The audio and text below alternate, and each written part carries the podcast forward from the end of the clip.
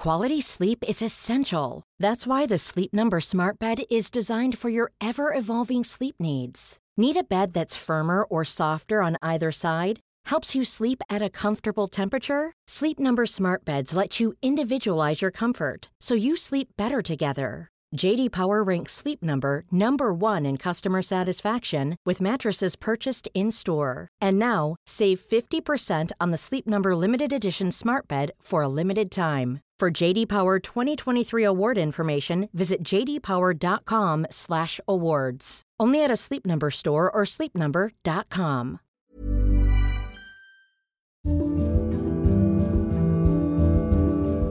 In 1999, Goldman Sachs, the most revered firm on Wall Street, went public. And almost immediately, it started impressing investors. The last record was set in the second quarter of the year 2000, which, as we all remember, was uh, right when the NASDAQ hit its peak and then crashed. A decade later, not only did Goldman survive the financial crisis, it thrived in its wake. In 2009, the year after rivals Bear Stearns and Lehman Brothers collapsed into insolvency, Goldman posted its largest ever profit. Just one month after paying back $10 billion in federal bailout money, Goldman Sachs reports a blowout quarter. CNNMoney.com's Poppy Harlow is joining us live from New York with the latest. Pretty impressive, right? I mean, $3.4 billion, nothing to laugh at. I mean, serious profit here for Goldman Sachs in the second quarter on revenue of $13.8 billion. The numbers better than. Even it left investors asking one question Aaron, is it possible that Goldman Sachs is really that much better than every other firm on Wall Street? But also led to some rather unfavourable comparisons beyond Wall Street. Recent issue of Rolling Stone, Goldman was characterized as a giant vampire squid right. wrapped around the face of humanity, relentlessly jamming its blood funnel into anything that smells like money. That vision of Goldman might be the one that many still have. But those who've been paying closer attention over the last decade have seen it slip behind its rivals and try to expand into new businesses with mixed success. All this culminated in Goldman booking one of its worst quarterly results for a decade in January. Goldman Sachs reported a staggering 69% drop in fourth quarter profits on Tuesday. The legendary Wall Street firm is struggling amid a slowdown in deal making and a slumping wealth management business. Its chief executive, David Solomon, has said the firm tried to do too much, too fast. You know, we did some things right, we didn't execute on some others. I think, and I said this on the earnings call yesterday, we probably took on more than we should have, you know, too much too quickly. What is going wrong at Goldman Sachs?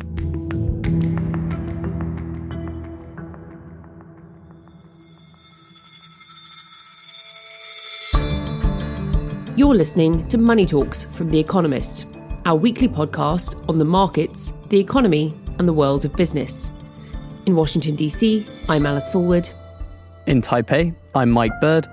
In Morzine, I'm Tom Lee Devlin. And in today's show, the humbling of Goldman Sachs. First, we'll go back in time to examine the backdrop to Goldman's rise. We have had a bad banking situation. Some of our bankers have shown themselves either incompetent or dishonest in their handling of the people's funds.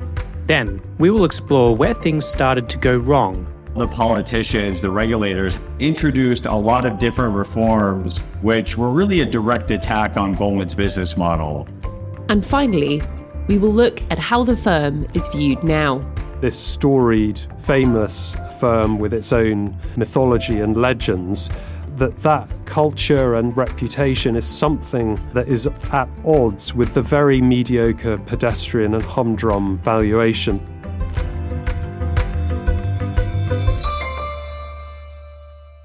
Tom, Mike, hello. Hey, Alice. Hello. Mike, what are you up to in Taipei? Just dropping in, sort of doing my job, hanging out, talking to people, um, e- eating fried chicken and, and beef noodles and, and stuff like that. But never mind that. I want to know what Tom is doing in France. Well, I'm actually here on holiday skiing, but you know, recording money talks with you both, it's highlight of my week and, and wouldn't miss it. I am I'm very envious of the skiing bit, of course, rather than the uh, very diligent working on your holiday bit. See, working from the slopes is a real upgrade to working from home, uh, if only because the raclette is better. Yes, uh, at this point, I think I might be more cheese than man, Mike. but anyway, we're here to discuss the excellent piece that you wrote, Alice, which was actually the cover story of last week's paper with the headline of Goldman Sags. Yes, that's right. At one point, we actually considered the tagline Goldman sucks, which uh, we decided was a little too puerile in the end. And listeners would already know that if they got our brilliant newsletter cover story, which dives into the process of uh, how we decide what the cover image and the, the tagline should be. But I want to start off this episode with a little behind the scenes stuff too, by talking about how and why we decided to run this story on Goldman Sachs now. I started covering Wall Street at the start of 2019. So it was just a couple of months after David Solomon had taken over as the CEO of Goldman Sachs. There was a brilliant Business Week cover that I remember that had the tag change at the top and it displayed Lloyd Blankfein, who is the outgoing CEO, and David Solomon, who was going to replace him, displayed their bald heads from the eyebrows up next to one another, which was very clever. And in January 2018, the market capitalization of Morgan Stanley, for the first time post crisis, after 12 years in second place, had eclipsed that of Goldman Sachs. And we described this event as a parable of post crisis finance. So, a victory for the idea that stable businesses like wealth management, which Morgan Stanley had expanded into, were in, and the sexy but volatile ones, which were Goldman's bread and butter, like trading desks and trading businesses, were out. And at the time, Goldman was under something of a cloud because of the 1MDB scandal, in which it had issued billions of dollars worth of bonds for the Malaysian government, and the proceeds had all vanished. And Mr. Blankfein has sown the seeds of a transition into boring banking businesses at Goldman as well. It had launched a consumer bank, Marcus, in 2016. And so you had this new boss coming in. He'd just taken charge. It was a difficult time for the firm with the 1MDB scandal. And he had this quite long to do list as well. And Four years have passed, and there have been a few things over the past six months or so that have really made me think that now is the time to weigh in on how well Goldman has done at this attempt to reinvent itself. So, one is that the, the post pandemic frenzy in capital markets, which was a real tailwind for Goldman, has cooled off. And the second is the size and scale of the losses in its consumer lending business have really started to add up. So I spoke with my editor at the time, Patrick Foulis, and a few other of my colleagues, and everyone was gripped by this story, probably because it's Goldman Sachs. And so I wanted to bring Patrick on to talk a little bit about why we decided to go so big on this story now. Hi, Patrick. Welcome to the show. Thanks for joining us. Hey, Alice. Great to be here. So, Patrick, what was it that made you think that now was a sort of interesting time to take a long look at Goldman Sachs?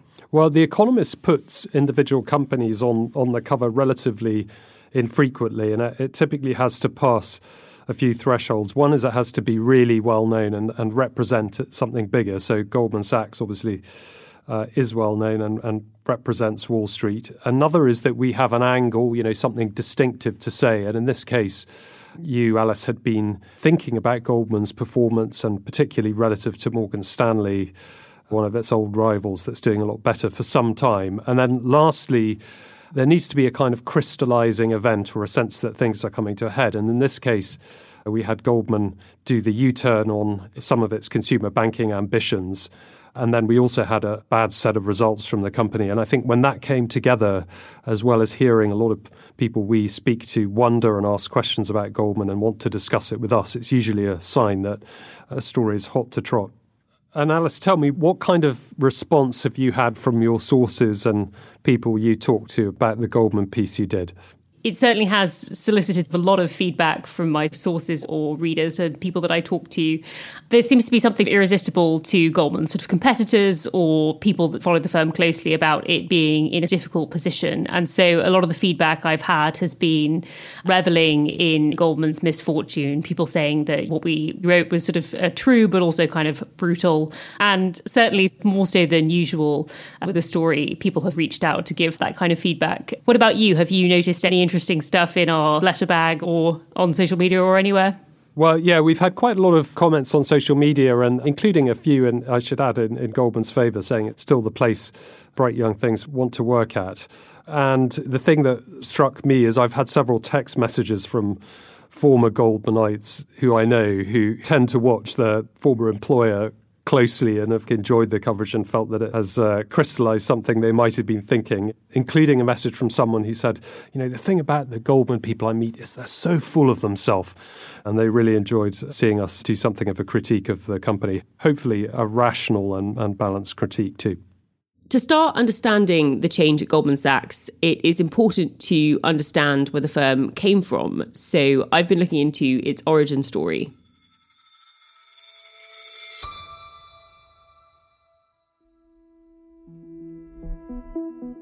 Goldman Sachs looms large over Wall Street.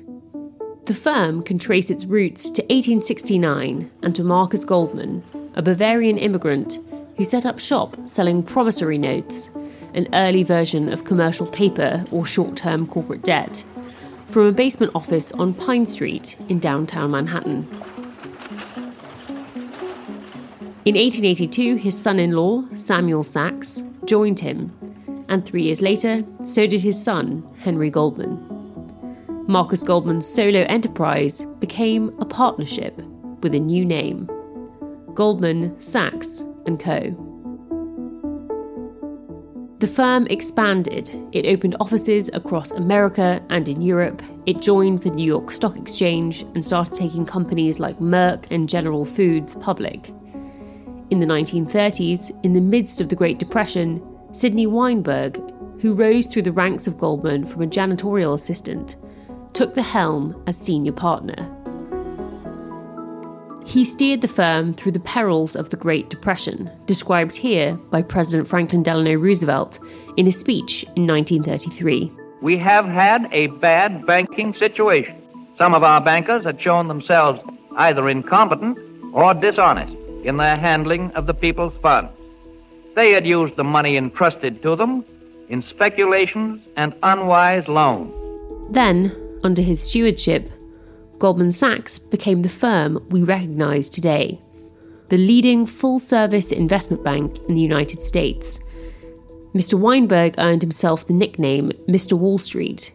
He was well connected politically, advising President Roosevelt and his successors on all kinds of topics, Mr. Weinberg was Goldman's senior partner for 40 years until he died in 1969, the year Goldman turned 100. In the decades that have followed, the firm has often grappled with how to retain the reputation and power it built under the Weinberg era, while adapting as the world has changed around it. The tension in that swirled around the firm's decision to go public in the late 1990s.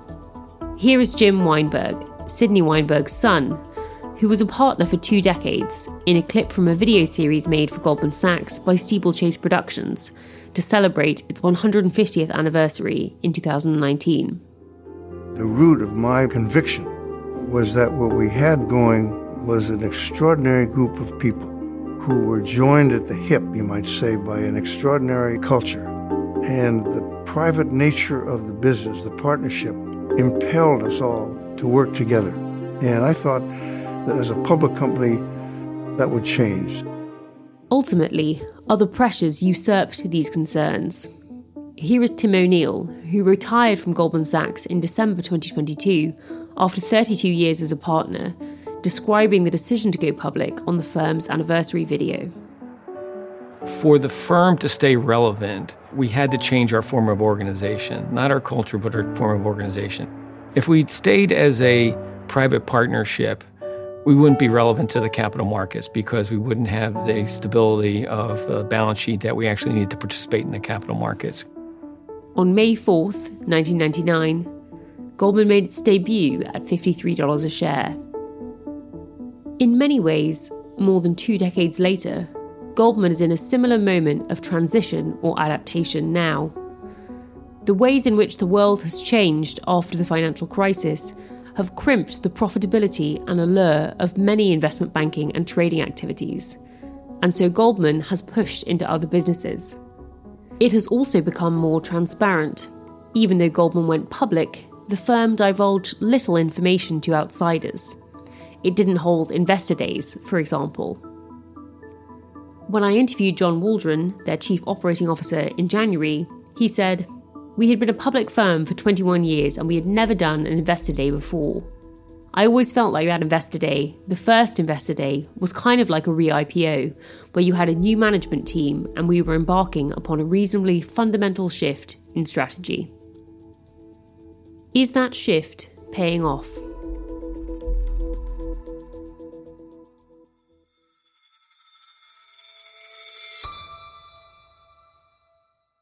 So, Alice, it sounds like the decision to do an investor day was intended to be a bit of a reset, but has it worked? Yeah, it's interesting. In the, the heyday of Goldman, it didn't really have to bother with this kind of groveling to its shareholders because they were just so grateful to have a piece of the action. But a, a decade of post crisis stagnation elapsed and it had stepped down from that pedestal a bit. In some ways, it has paid off, and in others, it's gone pretty spectacularly wrong. But we will hear a bit more on that in a minute.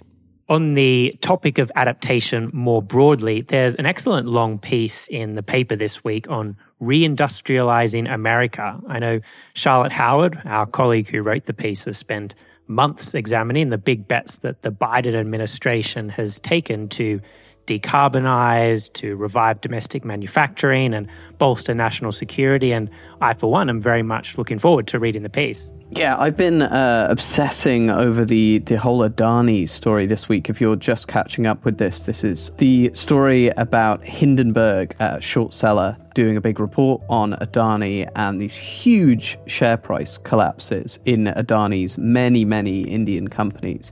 It's a really fascinating story, and I think the sort of consequences of this, given that he's Asia's richest man and, you know, an enormous figure in the uh, Indian both business and political scenes. Yeah, very excited to see what we've got on that.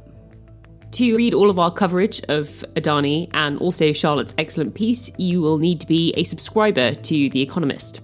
Listeners can get a great introductory offer at economist.com slash podcast offer. And that link is in the notes to this episode. After the break, we will drill down into Goldman's business and look at how it's changed over time, as well as the mistakes it made that allowed it to be eclipsed by its rival, Morgan Stanley.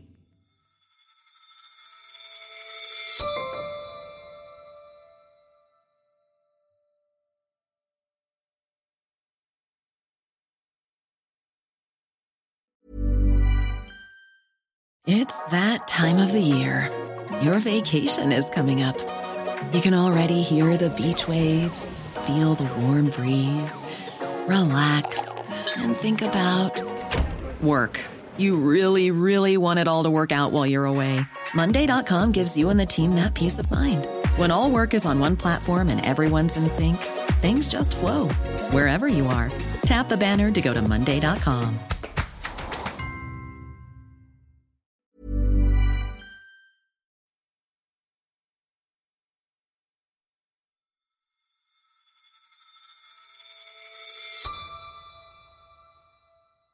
Before the break, we took a walk through Goldman's 154 year history and heard how it came to be revered on Wall Street. But now I want to dig into how it fell behind some of its peers like Morgan Stanley. To do that, I spoke to Steven Chubak, Managing Director and Senior Analyst with Wolfe Research.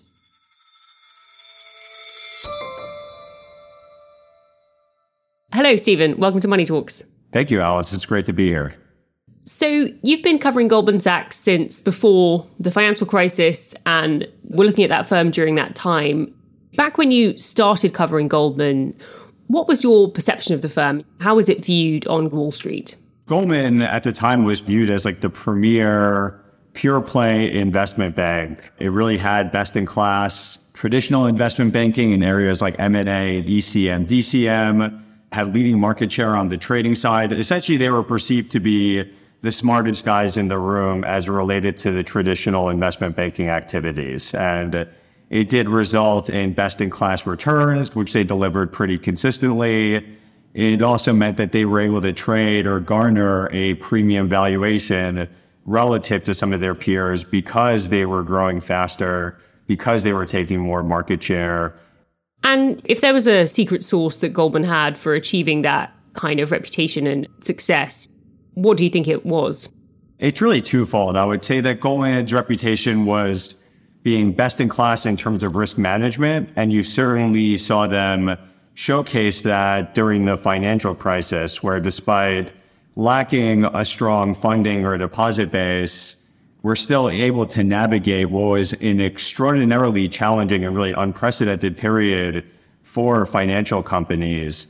But it really is a business where human capital matters. And so the quality of the folks, um, the level of talent that you have at the firm is really critical in trying to differentiate. Ultimately, it's about what's your competitive advantage, what's your informational advantage, and the quality or the caliber of the folks that can prosecute that to ensure that you can continue to gain market share. When did things start to change for Goldman? So during the financial crisis, they navigated what was an unprecedented, extraordinarily challenging period. But the problem was immediately coming out of it, then all of the politicians, the regulators had to say, how do we avoid having a repeat crisis? And so they introduced a lot of different reforms, which were really a direct attack on Goldman's business model. They increased capital requirements materially.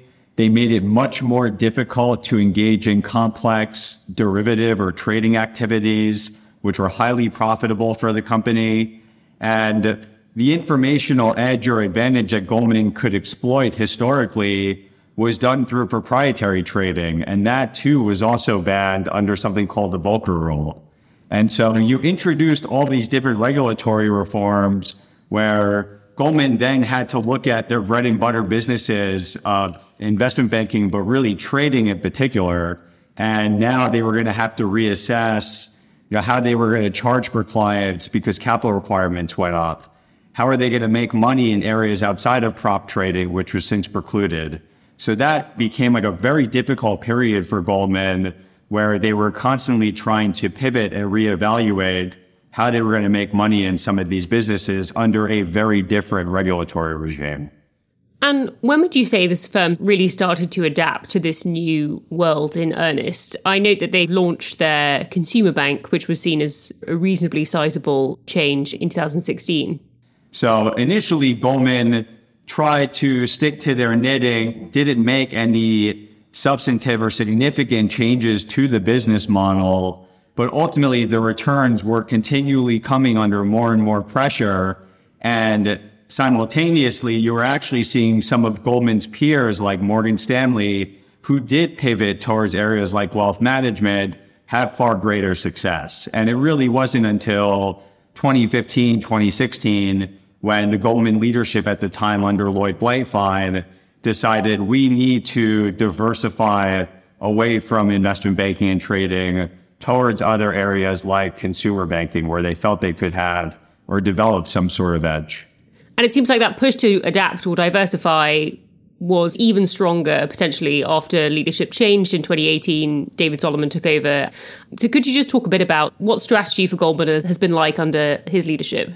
Yeah. So the, the big pivot under David was a recognition that they needed to generate more durable, more sustainable returns. But the other significant change, and this was one from an analyst point of view, which was quite refreshing, Goldman historically had been incredibly opaque.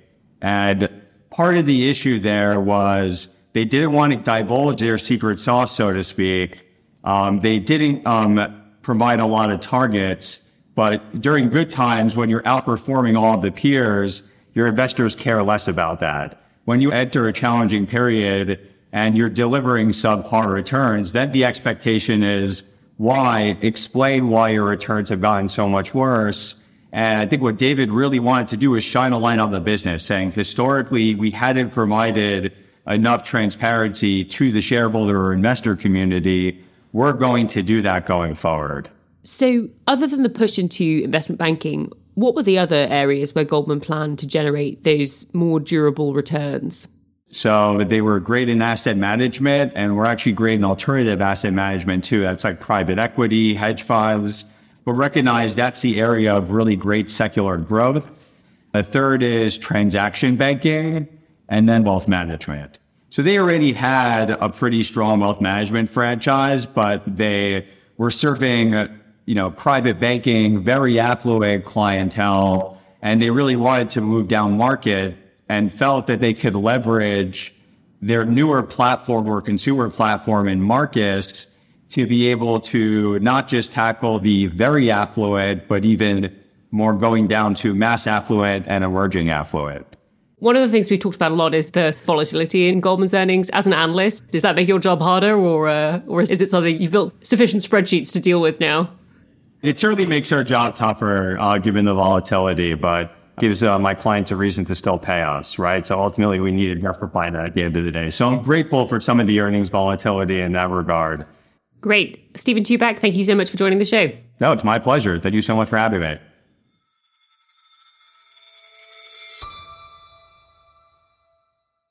I'm back with the economist Patrick Foulis now. Patrick, thank you for sticking around. What do you make of Goldman's efforts to reinvent itself?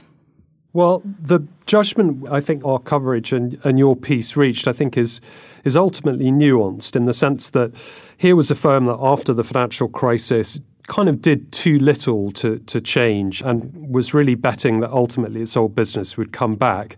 And it's true that in the last four years under a new CEO, it, it has tried to push harder on diversification, but also the kind of reality is those efforts to diversify have not really worked particularly well. So you're left um, looking at the core business of Goldman Sachs, and there they have taken market share. It remains a very strong business in uh, M&A advising and trading of securities. But the profitability overall of that business is very, very up and down. And, and the company rightly points out it's been okay on average over the last few years, and also that the share price has caught up and uh, regained some of the relative underperformance in the years after the financial crisis.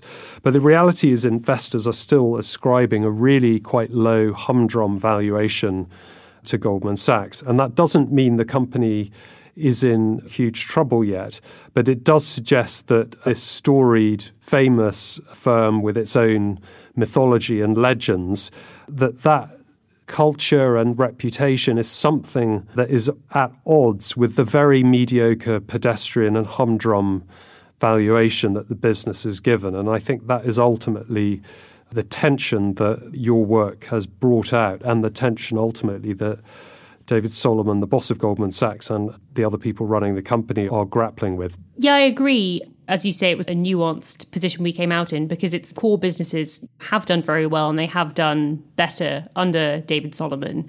It's really relative to the sort of adaptation that Morgan Stanley has managed to achieve and the relative performance of its consumer lending business, which is really done quite poorly compared to sort of basically any consumer bank you want to compare it to. You know, people who've been doing this for decades, people who consumer lending startups who've not been doing it for very long. And their U-turn on that business is obviously embarrassing.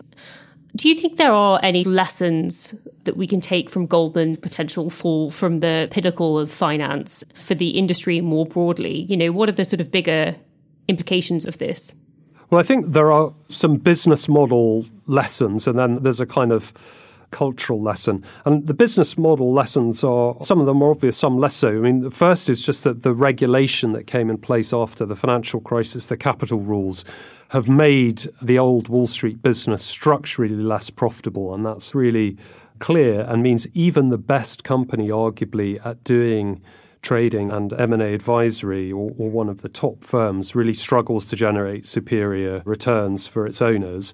Another lesson is just how globalization has crimped the ambitions of these firms or deglobalization, I should say, in the sense that in the glory years, particularly in the run up to the financial crisis, you know, expanding globally gave them a huge runway they conquered Europe and then they were expanding in Asia. Whereas now there's much less growth opportunity there, and local firms in big new markets like China and India have got a lot more powerful. And then I think the last business model lesson is just that competing in these new digital markets is much harder than you think. So Goldman Sachs, with all of the resources, the brain power, the experience has found it really difficult to grow a big fintech business, a, a kind of digital banking business. And that's because the economics of that do tend to favor the big tech platforms in their various incarnations. And it's just not so straightforward for traditional businesses to waltz in there.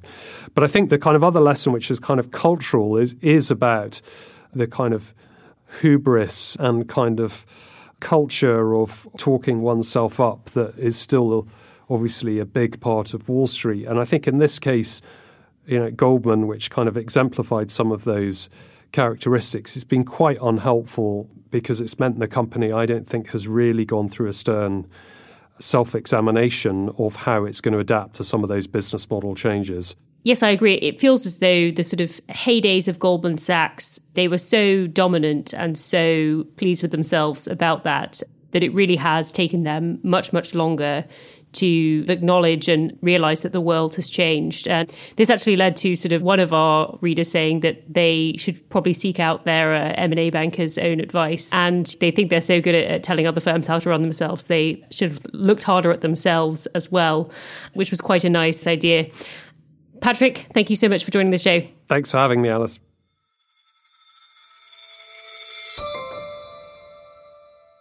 So, Tom, Mike, what do you make of all this? Does Goldman Sachs seem humble to you? The fact that Marcus, this digital retail bank they launched, has been such a disappointment is really interesting to me. A few years ago, when they first launched this, I was still working as a consultant, and the project was really hailed as this great case study of an old economy firm like Goldman Sachs competing in the digital economy by effectively building something from a blank sheet of paper and doing that digital first and, and unencumbered by the legacy mothership, so to speak. Uh, to some extent, I suspect the failure of Marcus comes down, at least in part, to the fact that retail banking is an industry with a lot of customer inertia, and which means it's been really hard for even all these new digital challenger banks to, to seize meaningful market share. But I also think there's a cautionary tale here about the risks of trying to build something from scratch in, in an area where, frankly, you don't really have a lot of pre existing expertise.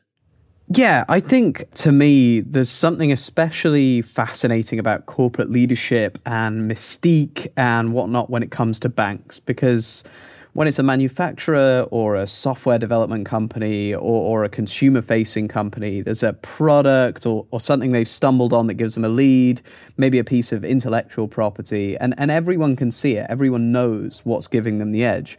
But with banks, a lot of that is almost sort of completely opaque. You don't get access. Most of their work is basically confidential, the investment banking side. You get these reputations built up, and that's important because, you know, you're trying to procure talented people into the bank. And this is a sort of self fulfilling cycle where you build up a sort of vibe around an institution like Goldman Sachs. And that means in banking, you do see these incredible falls from grace. For me, a sort of Asia focused example, if you go back to 1989, four of the largest five companies in the world by market cap were Japanese banks. These days, MUFG, uh, Japan's largest bank, which itself is a merged entity made up of what were once much larger banks. It doesn't even make it into the top 100 globally. Um, the mystique is gone. You know, nobody cares what the Japanese banks are doing anymore except me. Um, so Goldman certainly hasn't got to that level yet. But you never really know with banks because, again, so much of it is sort of opaque, so much of it is hidden. And what about you, Alice? You have presumably thought about this far too much over recent months. I get it into a bit of a, a fugue state coming out of writing a briefing. What are your thoughts? The fugue state means no thoughts. No, no, I'm joking. Um, uh, yeah, I, I agree with you on that sort of it's it's all reputation and mystique. It obviously sounds very trite when the leaders of a company say that it's sort of all the people that they employ, but it really is with something like M&A banking or, or advisory services. So Goldman has gone through this period of stagnation. It's trying to adapt. Its market cap has been eclipsed by that of its old rival, which has done a better job of doing that. But as of now, it sort of still retains its best in class or number one positions in a lot of the things that you really think of as the, the bread and butter for Goldman. So things like the M&A advisory, various other investment banking league table metrics. So the, the question really is, do some of these mishaps in the consumer bank does the fact that this sort of rival has had a better strategy and eclipsed them mean that they're going to lose out on being able to attract the very best talent to work for them in favor of going to some other firms and will eventually their sort of mishaps in in the new things they've tried to do and the ways they've tried to adapt ultimately affect the real bread and butter for Goldman. And it is a sort of big unanswered question because it, it really hasn't so far, but it's easy to see this logical argument as to sort of why it, it, might. And I do know a few people who've been applying for investment banking internships later in their career, you know, post MBA ones, and they're applying to both Morgan Stanley and Goldman Sachs. It's much more of a toss up leaning Morgan Stanley than I think it would have been in 2009 or, or any time before that. So, it's interesting. I think we'll have to to wait and see. So I, I guess I, would count Goldman uh, down, but not out. With that, shall we pivot to our stats of the week? Yes, absolutely. I will go first, and my statistic of the week is a negative 31.4%. Um, and that is the pretty astonishing figure for the year on year change of South Korean exports to China.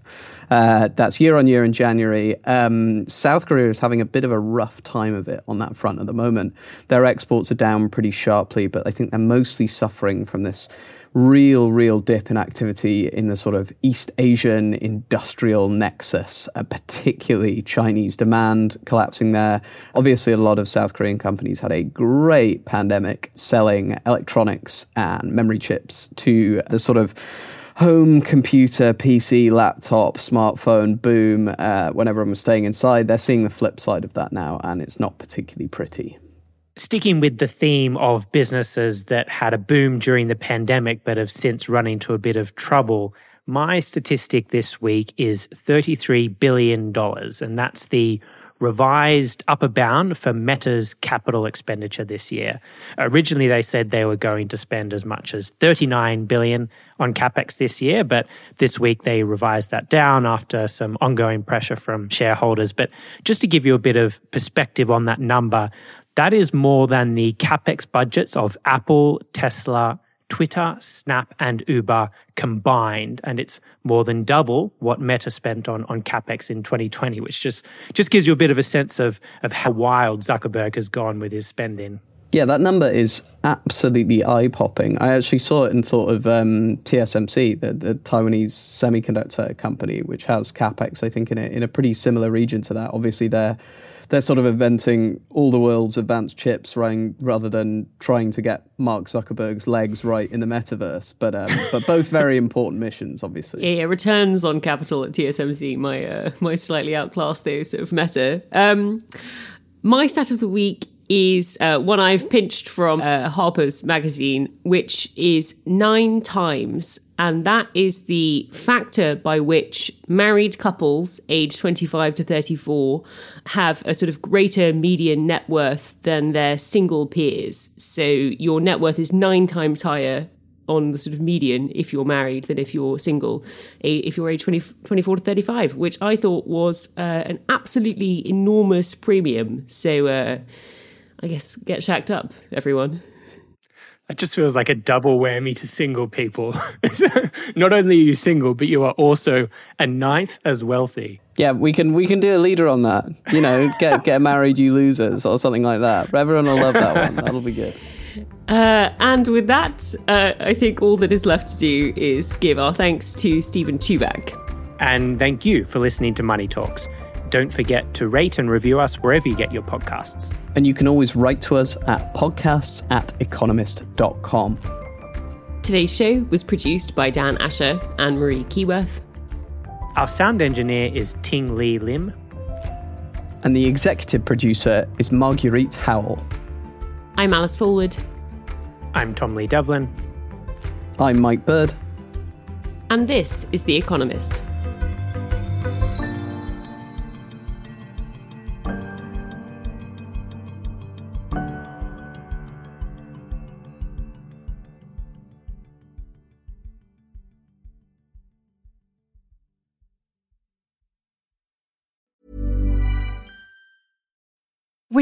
Need mealtime inspiration, it's worth shopping Kroger, where you'll find over 30,000 mouthwatering choices that excite your inner foodie. And no matter what tasty choice you make, you'll enjoy our everyday low prices, plus extra ways to save, like digital coupons worth over $600 each week. You can also save up to $1 off per gallon at the pump with fuel points. More savings and more inspiring flavors make shopping Kroger worth it every time. Kroger, fresh for everyone. Fuel restrictions apply.